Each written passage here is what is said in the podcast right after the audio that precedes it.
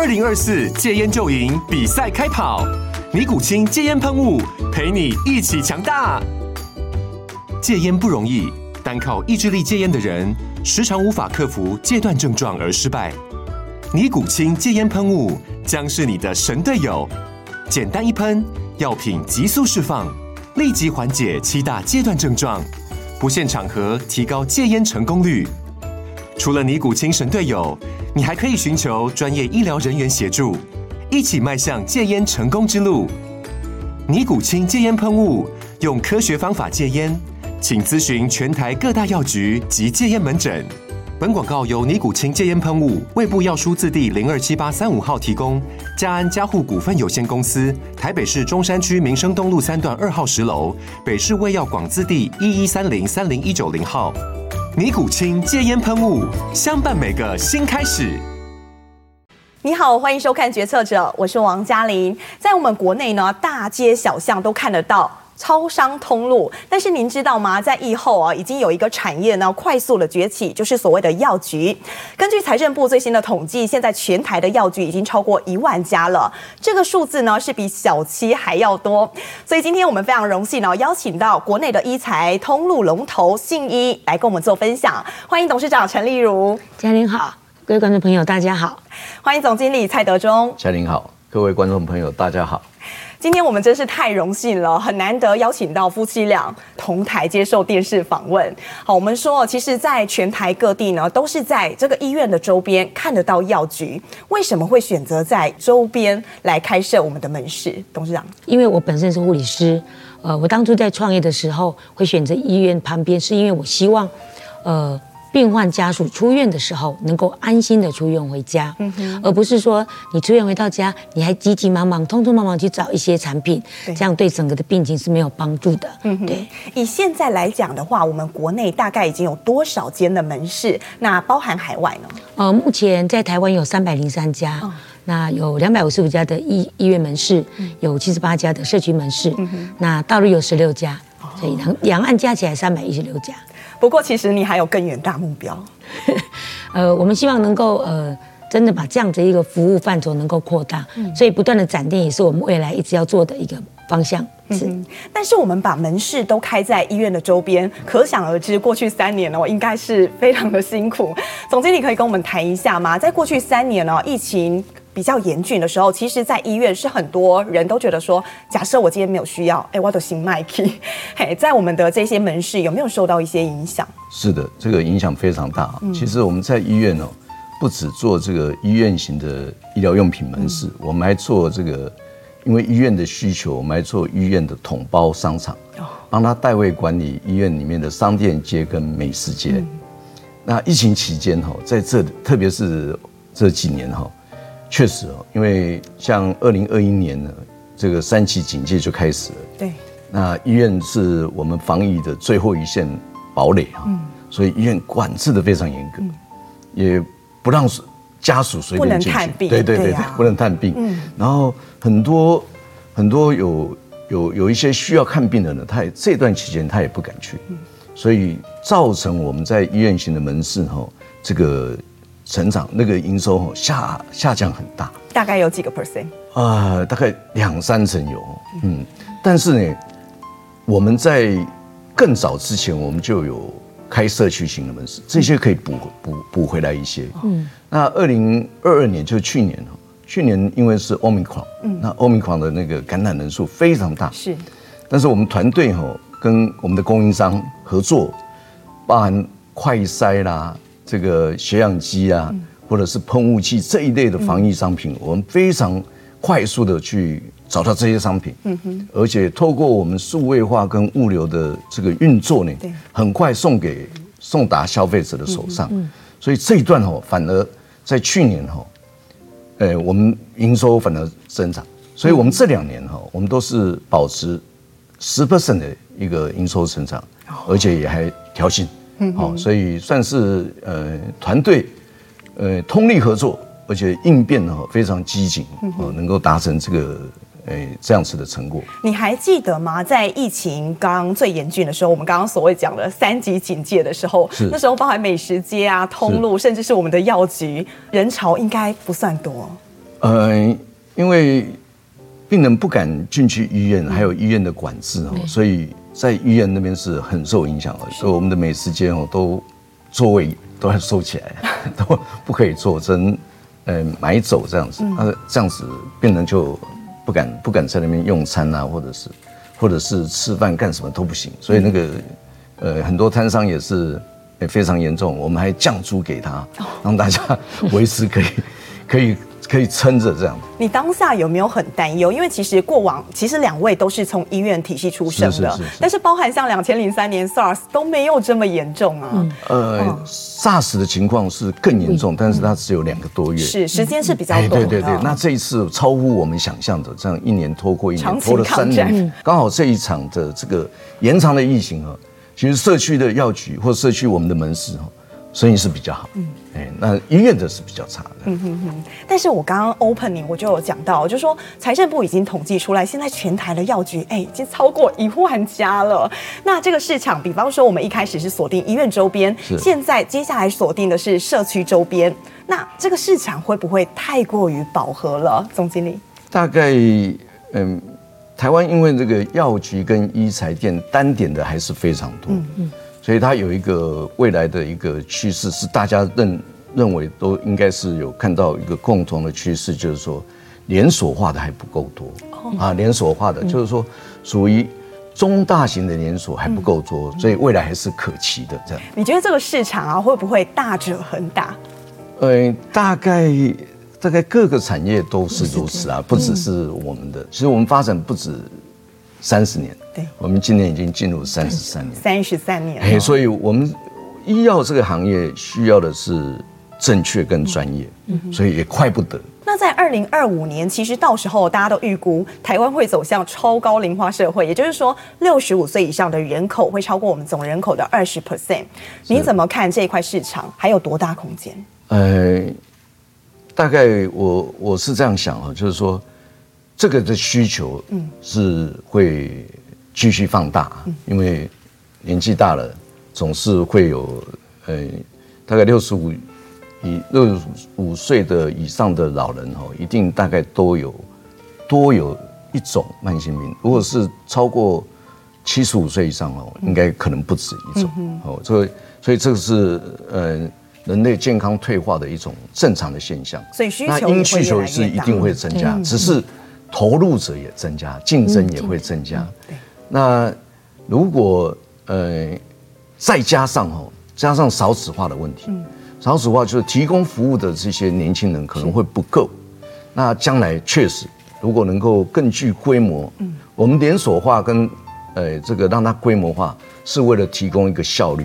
比如说，如果没有扩大这个规模，你也没办法采购到比较成本比较低的产品来供应给消费者，也没办法去做一些数位化的，让它很有效率的。像我们在物流，我们是用自动化的，让它可以有效率的降低成本，而且年轻人才愿意做。是哦，这样这样才有办法去呃弥补这些，因为少子化没办法有这种年轻的人来提供给这个老者、长者呢的服务。我我相信这个应该正面的看待，还是一个呃，对于我们这个产业还是一个。嗯，成长趋势。OK， 不过在三十三年前哦，其实这个市场的状况应该是完全不一样的。三十三年前那个时候，董事长才二十六岁，为什么你会选择要来创业？本来你是一位护理师，呃，其实当护护理人员，他其实是要轮班的。嗯，常常在想，我如果不当护理人员，我可以做什么？一直在思考这件事情。那直到有一次。我记得我呃照顾那个病人，嗯，通常病人要出院，我们都有一个 checklist， 好告诉他你要回家要注意什么事情。嗯、那有一个病人，哎，早上出院，半夜又进来急诊。我再我再回想，哎，我应该有做好我的整个卫教措施啊，嗯、为什么在为什么他要在住院呢？我赶快去问家属，家属跟我讲，因为我没有买到氧气。他必须回到医院来才有这样的资源。因为我以前在临床室，我是胸腔科跟心脏科的护理师，所以他没有买到氧气。哇！我为了这件事情，我还跑到医院外面几个医院，哎，确实没有在卖。当时候在三十几年前，应该是医疗一条街，就某一个地方有在卖而已，但是非常的不方便，好，非常的不方便。那刚好这件事情让我觉得，哎，我学护理，我不我如果当我不当临床护士的时候，我的专业不就浪费掉，没有在运用吗？我如何把我的专业再延伸再运用？嗯、也许这是一个很重要的契机点，可以让我在运用专业去帮助诶那个病患。嗯、那在临床上我们也看到，就是说，哎，这个病患呢，也因为如果你的居家照护的辅具没有准备好，嗯、他其实是常常要进出院。对，这样子对家属或者是对病患都是很大的 loading、嗯、那这样的进出院其实也是一种资源医疗资源的浪费。我们的第一家店是在林口长庚附近，也就是两位最熟悉的地方。是是是。那个时候您是开在二楼，是为什么会选择这样的 location？ 那时候没有店面、哦、那时候没有店面，只有二楼可以住。我现在还蛮感谢我们房东的，真的、啊、是因为我那时候是怀孕八个月去创业的、嗯、我觉得他为什么要住我、啊？他就开玩笑说：“你大把多招不起。”你说先生那个时候这样告诉你吗？不是，我说我们的房东、啊哦，房东这样跟你说，对，就想说，我说我要租房子，嗯、然后他我就说，可是我没有钱，嗯、因为我是有妈妈标会十万块创业，十万块创业啊，我就说我没有钱，嗯、那你可以把房子租给我，不要押金嘛，可以吗？他说可以，因为你大肚子跑不掉。但那个时候怀胎哦，第一次怀孕，那先生怎么会愿意让老婆出来创业？嗯，其实，呃，因为我们两个都在长庚医院工作，我是做行政管理的哈。就、嗯、我们结婚的时候，我还回想我我当时结婚的情景哈，就是我们那时候可以申请那个王永庆董事长先生的那个喜帐，所以结婚亲友来看啊，我。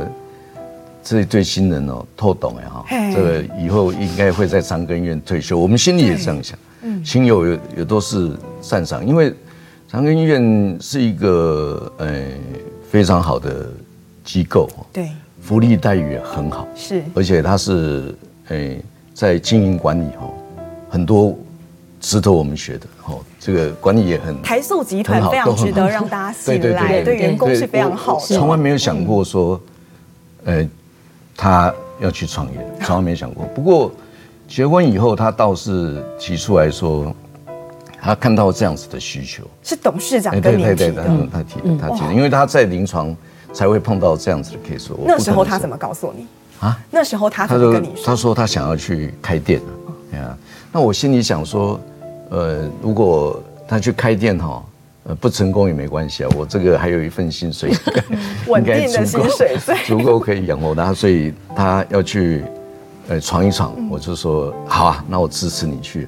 其实我心里并没有看好，因为我觉得开店创业是困难的哈。我们从那个经营管理上来讲，说这么小的事业或这么小的生意能够做成功，应该是不容易。对，所以我并没有看好他，但没想到他服务很好，第一他很热忱的服务。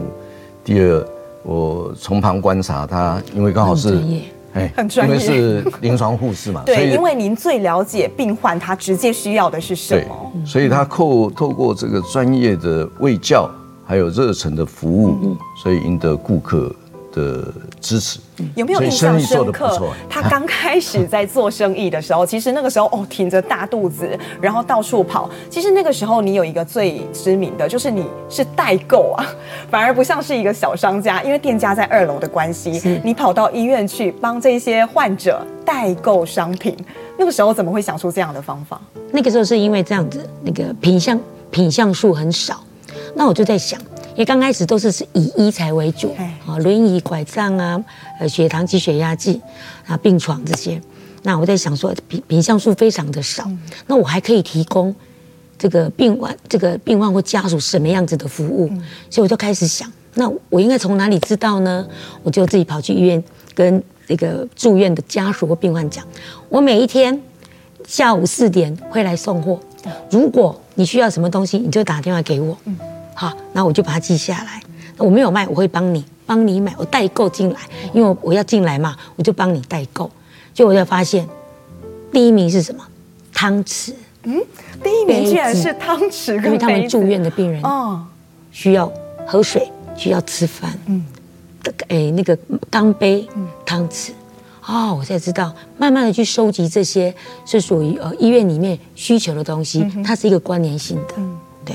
你那个时候看到老婆挺着大肚子还在帮他代购，每天这么勤劳在跑，有没有觉得很不甘吗？哎，事实上我的工作也很忙，所以我是看不到这个。我下班以后他才跟我讲、嗯、那呃，用听到跟看到，我想反应是不一样。我并没有看到实际的情况是怎么样。当时一开始的时候，您锁定的就是医材，因为我们说药局有很多，有人卖保健食品，有人卖一些相关的、嗯、呃需要的用品、嗯，但我们锁定的是医材，为什么？哎，就就像我刚刚讲那个氧气的那个病人买不到氧气的故事啊、哦，我觉得他他让我知道说，这些病人其实他刚要居家照护的时候，医材是最重要的。是。医材是最重要的。那我有这样子的专业，我应该在这一块里面去着力。对，是。刚刚讲说为什么选医疗器材这个行业哈，事实上是一个顾客的需求。嗯，其实三十三年前，我相信大部分的医院旁边并没有这样子的门市。对。那吃的啦，或者便利型的东西是有的，嗯，所以它是有一个缺口，只是这个缺口并没有太多人发现。嗯。啊，那他做了以后。开始哦，因为生意不错啊，哎，就开始有了同业会开始想要做这一块市场。但我们也有一些医院是开在比较偏乡的，但在偏乡周边的这个地区，我们也是有开我们的门市哦。是什么样的考量？但是如果当他生意不好的时候，还要继续维持下去吗？这，其实我们这样子在偏乡的门市大概也十来家，是那呃，我们以服务病患为这个核心理念哈，虽然开在偏乡，虽然没有赚钱，但我们觉得也是尽一份社会企业责任啦，是能够把这个服务做得好。二十六岁开了你第一家门市，第二家是几年后？第二年，每一年都开一家，每一年都开一家，开到哎第六家，哎对对，第六家他才加进来的。哦，刚刚谈到总经理是在啊信一创立第六家，然后大概是第八年的时候您才加入。为什么那个时候，如同你讲的、啊，你在长庚，哎、欸，这铁饭碗算是某种程度的铁饭碗，怎么会想要放弃？然后呃，好好的跟着夫人一起来打拼。呃，确实哈、哦，这个我是第六年，他创业以后第六年加入、嗯，他那时候开了六家。确实我呃进长庚以后，我就认为我是会在长庚退休的，而且长庚真的呃在各项经营管理，我可以学到非常多，嗯，而且也很扎实，我非常感激。这个长庚给我们的培育哈，我相信连临床也是啊，连临床的教育也都是很严谨。是，那但是我开了六家以后，我相信这个整个管理的活动哦，就必须增高了，它的压力也越来越大。所以那时候大概每天如果下班以后，他就会有很多问题哦要问我，那我也察觉出来说，嗯。他从一家店开到六家，哦，那当时大部分都是北部这边的医院，我们大概人力人齐的，真的是他能够看顾得到也是北部，所以我们讨论了一下，认为说，除了这六家医院有这种需求以外，我们相信全台湾这么多医院，那时候没有去算说到底有多少家医院，认为一定有一样的需求，我们应该可以把这些服务模式。再复制到其他医院，好，也可以满足这个呃这些呃病患家属的需求，呃，也可以把这个产业做得更好，让来这边工作的同仁哦，也都有一个事业发展的一个机会哦，然后也可以因为扩大这个规模，把这个产品啊这个降低产产品的价格降低，回馈给消费者。那时候是这样一个想法。那讨论完了以后，我们当然这个。还是一个未知数，说会成功吗？不知道。嗯，不过确实在我们董事长的带领之下，还有我们同仁非常努力哦。哦，在我们的要求也好或什么的，哎，到今天事后来看。它是一个正确的选择。嗯，其实您加入的时候啊、呃，很快啊就做了第一个医化库存医化，您强调三个 S。呃，应该是这样讲哦，就嗯。呃任何的管理哦，特别是零售通路哦，它最主要是库存管理。那库存管理靠人工是不可能的，一定要靠电脑。所以我加入了以后，大概因为库存管理已经是呃困扰着当时的工作。在您进去之前还没有做这个事，哎，还没有，还没有。我进去的时候，我就是人工，就去找第一套那个 P O S 系统哦。第一套 P O S 系统是以我们的第一套了，我们没有没有没有，是我们对我们来讲是，我知道当时的便利商店啊，其他都已经在使用了，已经都使用了，但是我们还没还没有完全没有，我们就去买第一套。那后来呢？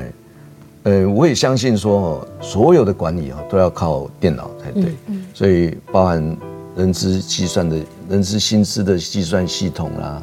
或者 E R P 要能够带入到总账会计系统，后来我们也增加了 C R M 这些行销，后来物流的台北 M S， 甚至到后面的电子公文哈，我们都尽量用电脑来解决。从一九九六年开始，就是你们的E化的元年了。九六年，哎，可以这么说。那系统进来的时候，买了很多套啊，因为买系统不是你买来它就会好，还要有人用，还要用得好。而且还要维护，他每年这个软体公司还要改版，你要付他钱，事实上是一个非常花钱的。哇，那个时候董事长听到先生这样讲，你有没有觉得救星来了？没有没有，觉得怎么花那么多钱？哦，你觉得资本支出太多了？对，所以双方那时候有过一些讨论。有，那是因为他在长庚，他以前在长庚医院也是在管理单位，那我相信他的管理，相信专业。对。那后来E化带来什么样很直接的成效？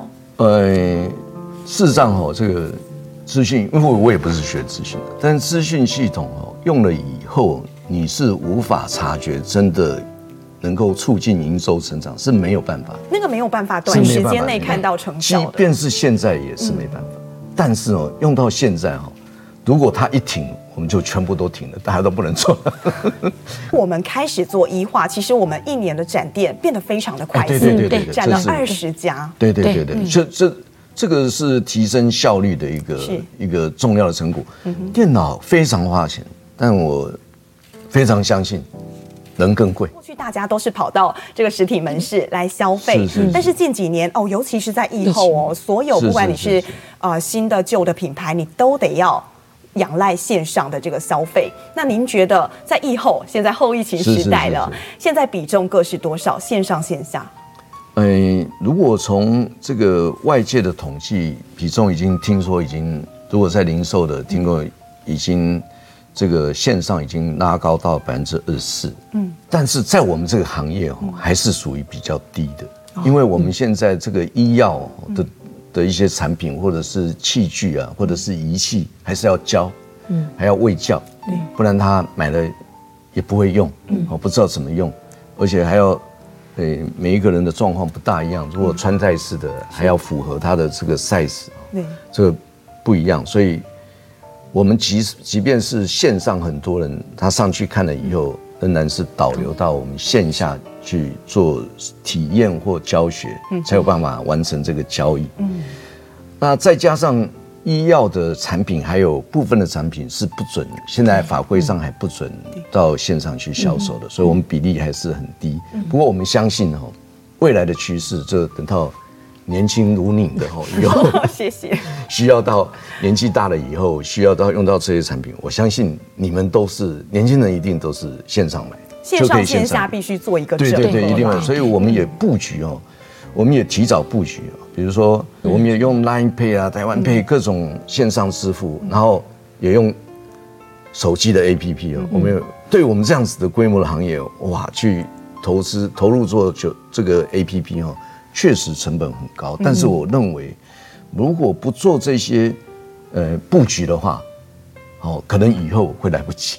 那这个还要让团队练习，因为有些连我们自己的人都还要再多加练习哦。不然我们也有呃有一些呃预购制啊，或者什么，都说将来我们要未来要推出。总之，你刚刚谈到所谓的卫教，我觉得这个是信医啊非常大的一个优势，因为在我们的门市当中有好多的都是护理师，以前临床上的或是各个科系的，哎，这个就是您的学妹，就董事长的学妹。为什么我们信医哦会非常注重，就是要必须要有这些人才在？我们刚刚讲的这些，呃，所谓的目的性购物或者这些，呃。刚性市场需求这些产品啊，如果刚刚总经理讲的，他必须要面对面的去销售，因为他有可能就是维持生命一个很重要的产品。好，那我们觉得用用这样的专业，我们才能真正把这个产品，哎，必须要有的知识，必须要有的使用的方式，才能交给我们的消费者，好，才能真正提高他的生活品质。过去您还在长庚的时候，其实你也曾经担任过王永庆先生他的母亲的这个医疗团队的其中一个分子。那您觉得王永庆先生孝顺他母亲这个事情对您影响也很大？呃，是，呃，有机会，我刚好在那个时候有机会照顾到王太夫人。其实王董事长给我一个很深印象，他真的非常的孝顺，除非他出差，要不然每一天晨昏定省的。早上问好，晚上问好，我觉得非常的感动。那其实我，呃，它影响我更深的是，有有可以跟你分享一个故事啊，就是有一次，因为我在照顾王太夫人，那因为呃，通常他们的家属人都都会从国外拿一些比较，呃奇奇特的、比较不一样的，哎，糕点然后水果。那有一次呢，呃，有一个他们的家属的从国外从纽西兰吧，从国外拿了一个糕点回来。那他拿到这糕点的时候呢，他第一个是拿给王太夫人，就说啊，阿布啊，这是谁谁谁带来的啊，你尝尝看。其实，在那个那个照顾的那个王太夫人他们家里面，旁边连我大概有十来个，因为有他们的亲戚在。结果王董事长第二个拿给的是谁？他拿给了我。他拿给我的时候，他还是双手啊，护士小姐啊，这是对对来诶诶物件哈，你吃看卖啊，阿罗拉多谢。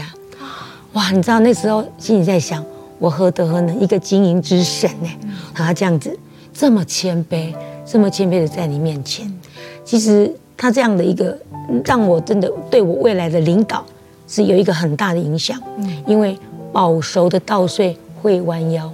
我觉得这是王永庆董事长给我最大的启示，所以这也复制在呃您后来在经营你的企业，对待您的员工，你也是用同样的一个谦卑的方式，是一定要对。OK， 那我们回过头来想问问总经理哦，其实刚刚前面我们有提到，我们包含了我们有医院型的这个门市，我们也有社区住家型的，您觉得这两种门市啊，就是他们在啊、呃、营运的这个商业模式上面有什么样很大的特点的区隔？嗯、哎。确实如此哈，因为我们，呃，刚刚讲说我们开了十五年左右，医院型的大概已经几乎大型的医院我们都开了，嗯，所以我们就只好也往大陆去投，然后投上大陆这个巨大的市场，我们才关心看到自己的不足，然后资源不够，嗯，所以我们跨足到海外去，我们是复制台湾成功模式吗？是是是，哦，对，但是。哎，那边的市场更大，嗯，挑战者更多，哎，所以我们发现我们的资源可能还不够，嗯，要去挑战这么巨大的市场可能还不够，所以我们赶快回来。一方面，我们做上柜的准备，好，希望能够跟资本市场连结，嗯，好，那我们团队也很努力，在二零经过几年的努力哈，二零一四年我们是在台湾本土的医药连锁通路哈第一家上柜公司。好，那这这样子上柜以后，我相信这厚植我们未来发展的实力。我随时如果有需要，就可以从市场上筹资进来，这这是一个非常重要。同时间呢，我们也让我们的团队去试着开社区型门市。哇，这就很累了，因为团队的是一个惯性。嗯嗯。本来就在医院开哈，都知道医院的特性跟医院的消费者会是哪一样，怎么样跟客户来互动。对对对对，但是要去开社区型门市哦，哇，就不一样了，完全不一样。最大差别在哪？就连找店都不一样了。你要你要在这么多店面里面要挑一家不错的店面，而且还要开得成。嗯。然后开了以后要怎么经营，然后这个商品应该要是不是要改变一些？社区型它的选址有什么样的一些关键吗？哎，仍然是一样哦，就是它有也有很社区型就面临同样一个地点，面临很多家，不止不只是药局、医疗器材或者是便利商店，大家都会来抢这个店啊。嗯，你会面临更大的竞争，而且这个商品我们也不得不调整，因为在它在。医材的那个需求那边会降低哦，因为毕竟它不是在医院旁边。对，我们也把它，所以我们在后来也增加了很多保健品啊，其他的一些日常的生活用品或什么，我们也加进去。不过团队并不会因为加进去它就会卖了，哎，甚至于说这个招牌的形式哦，我们要不要改变了？招牌形式也要不一样。哎，对对，我们因为我们以前叫信义医疗用品，我们招牌这个医疗用品让消费者会觉得我是生病的人才要走进去买的，后来我们就把它改了。我们现在如果各位有注意的话，我们就只有信医 Made First 而已。你不要让人家觉得我是因为生病了我才需要走进去。对，我们有健康的东西，我们里面有一些健康，有一些保健品可以用，可以让你维持健康的，而不是说完全是疾病照护的。那这些改变，好，包含因为我我们后来也增加了健保药局，我们要找药师，找营养师，我们增加了很多不同的人加进来，那这个团队的组合就。越越加复杂，那要怎么样去调和？对，所以我们，但是我我相信我们的团队经过这几年以后，我们现在社区型门市有七十八家嘛，健保药局也有四十二家，嗯，应该是现在是很有信心在往社区型继续开了，嗯哼，只是说还有进步的空间，需要再把内容。再调整得更好，这样。如今三十三年回想起来，你有没有觉得当初这个选择是很对的？是对的，但是很辛苦，但是我很融入，而且我很享受。是这这一段创业路程哦，真的是非常辛苦。假设今天啊，您可能下一代或是年轻一代的这个护理师告诉您，学姐学姐，我也好想创业，您会鼓励他吗？我会，因为其实我们有很多护，我们用了很多刚讲的护理人员，嗯、很多护理人员进到我们这个平台，等于是他第二个职涯的舞台。他其实不知道哦，原来我也我可以当护士，原来我可以当店长。他从这个当中获得他很大的一个成就感，所以我会讲说，我们也会希望他能够踏到另外一个领域去，同样都是在服务我们的呃这些病患或者是家属啊，把这个服务的范畴把它扩大。嗯哼，夫妻俩一起经营了，这样加起来三十三年了，让信义逐渐的壮大，变成龙头。我相信两位应该有很多话想要对对方说的，没有说过内心的话。董事长要不要先来说 ，Lady First？ 哎，我想，因为彼此一起工作，在观念上或者一些想法上，一定会有一些呃冲突或差异。嗯，那也很感谢呃互相的体谅，非常谢谢。那总经理呢？嗯，我想我们可以继续再继续合作。两位真是相敬如宾，非常可爱。应该内心有很多话是两个人不言而喻啊。嗯，我想人生都是在取舍，也可能就是。他非常努力的担任一个董事长跟这个企业的领导人，是，而且把他所会的，通通想尽办法哈去教育自己的员工，让他们提供一样好的服务。所以他，我们每位新人进来都要教这些专业的知识，跟这些用护理这种同理心去关心顾客。所以我们这个。这个基本的优良文化是由他一手创立的。有没有让您最佩服他的地方？呃，我觉得他确实是呃非常的执着用心，而且有那种使命必达的，绝不放弃。有时候我们会觉得说，啊，这个就做到这样就好了，但他不满意，还是会要求我们一定要彻底的去执行。这一点是呃不一样的。非常不一样的创业家的精神，呃，我就没有这样子。其实董事长他的表现哦，也得到社会上很多的认可。在二零二一年的时候，您入选了《哈佛商业评论》全台最佳女性 C E O， 这样的殊荣哦，其实在外界看来是非常风光的。但是这个殊荣对您个人有什么样特殊的意义？呃，我觉得我很幸运。其实我认为这个奖是要颁给团队的。嗯，好，这是这个。我觉得提供天公狼，因为这个如他刚讲，我觉得我我是一个执行力很强、很认真、很踏实的人。感谢顾客对我们的支持，呃，一些房东或者是我们的合作厂商，也因为我们大家共同的在做这一件事情。那当然，我们已经撞了这样的通路，我也希望把通路的价值能够把它发挥到最大。那在未来十年呢，我们也想知道啊。呃董事长从你创业二十六岁一直到现在，看着信义逐渐的壮大，接下来十年来看的话，你对信义有什么样的期许？我希望还是能够呃继续的去把服务的范畴扩大，然后继续的展店，那也不断的去，因为我们已经从治疗的医学，现在已经从治疗的医学走上预防的医学，我们也从医材走上这个保健食品，那我们会更丰富我们的商品的品项，好做出这些差异，然后让我们这样的一个服务范畴能够扩得更大。总经理，那接下来的十年哦，您对信医有没有什么样心中的一个蓝图？有没有什么样的愿景？好，我们做了三十三年哈，其实在事业上目前布置的，除了我们最大也最基本的就是医疗用品药局的这个门市需要继续来扩大以外，我们在商场的投入，还有最大陆的海外地区的布局，这个都需要再继续扩大经营。那这里面很重要的就是如何传承过往的经验，然后让以后的接班人，包含这些专业经理人，这些他们怎么样能够组合得更好。所以我认为在传承这一段呢，需要随着我们年纪越来越大，我们应该及早布局，去把传承做好。两位还非常年轻，那这其中就是他们的能力的训练，这是我们应该面临最大的。只要能力训练好，我相信我们就好像我们做了数位的准备，做了其各种方面的准备，都是期待着机会到来的时候，可以迎着机会走上去。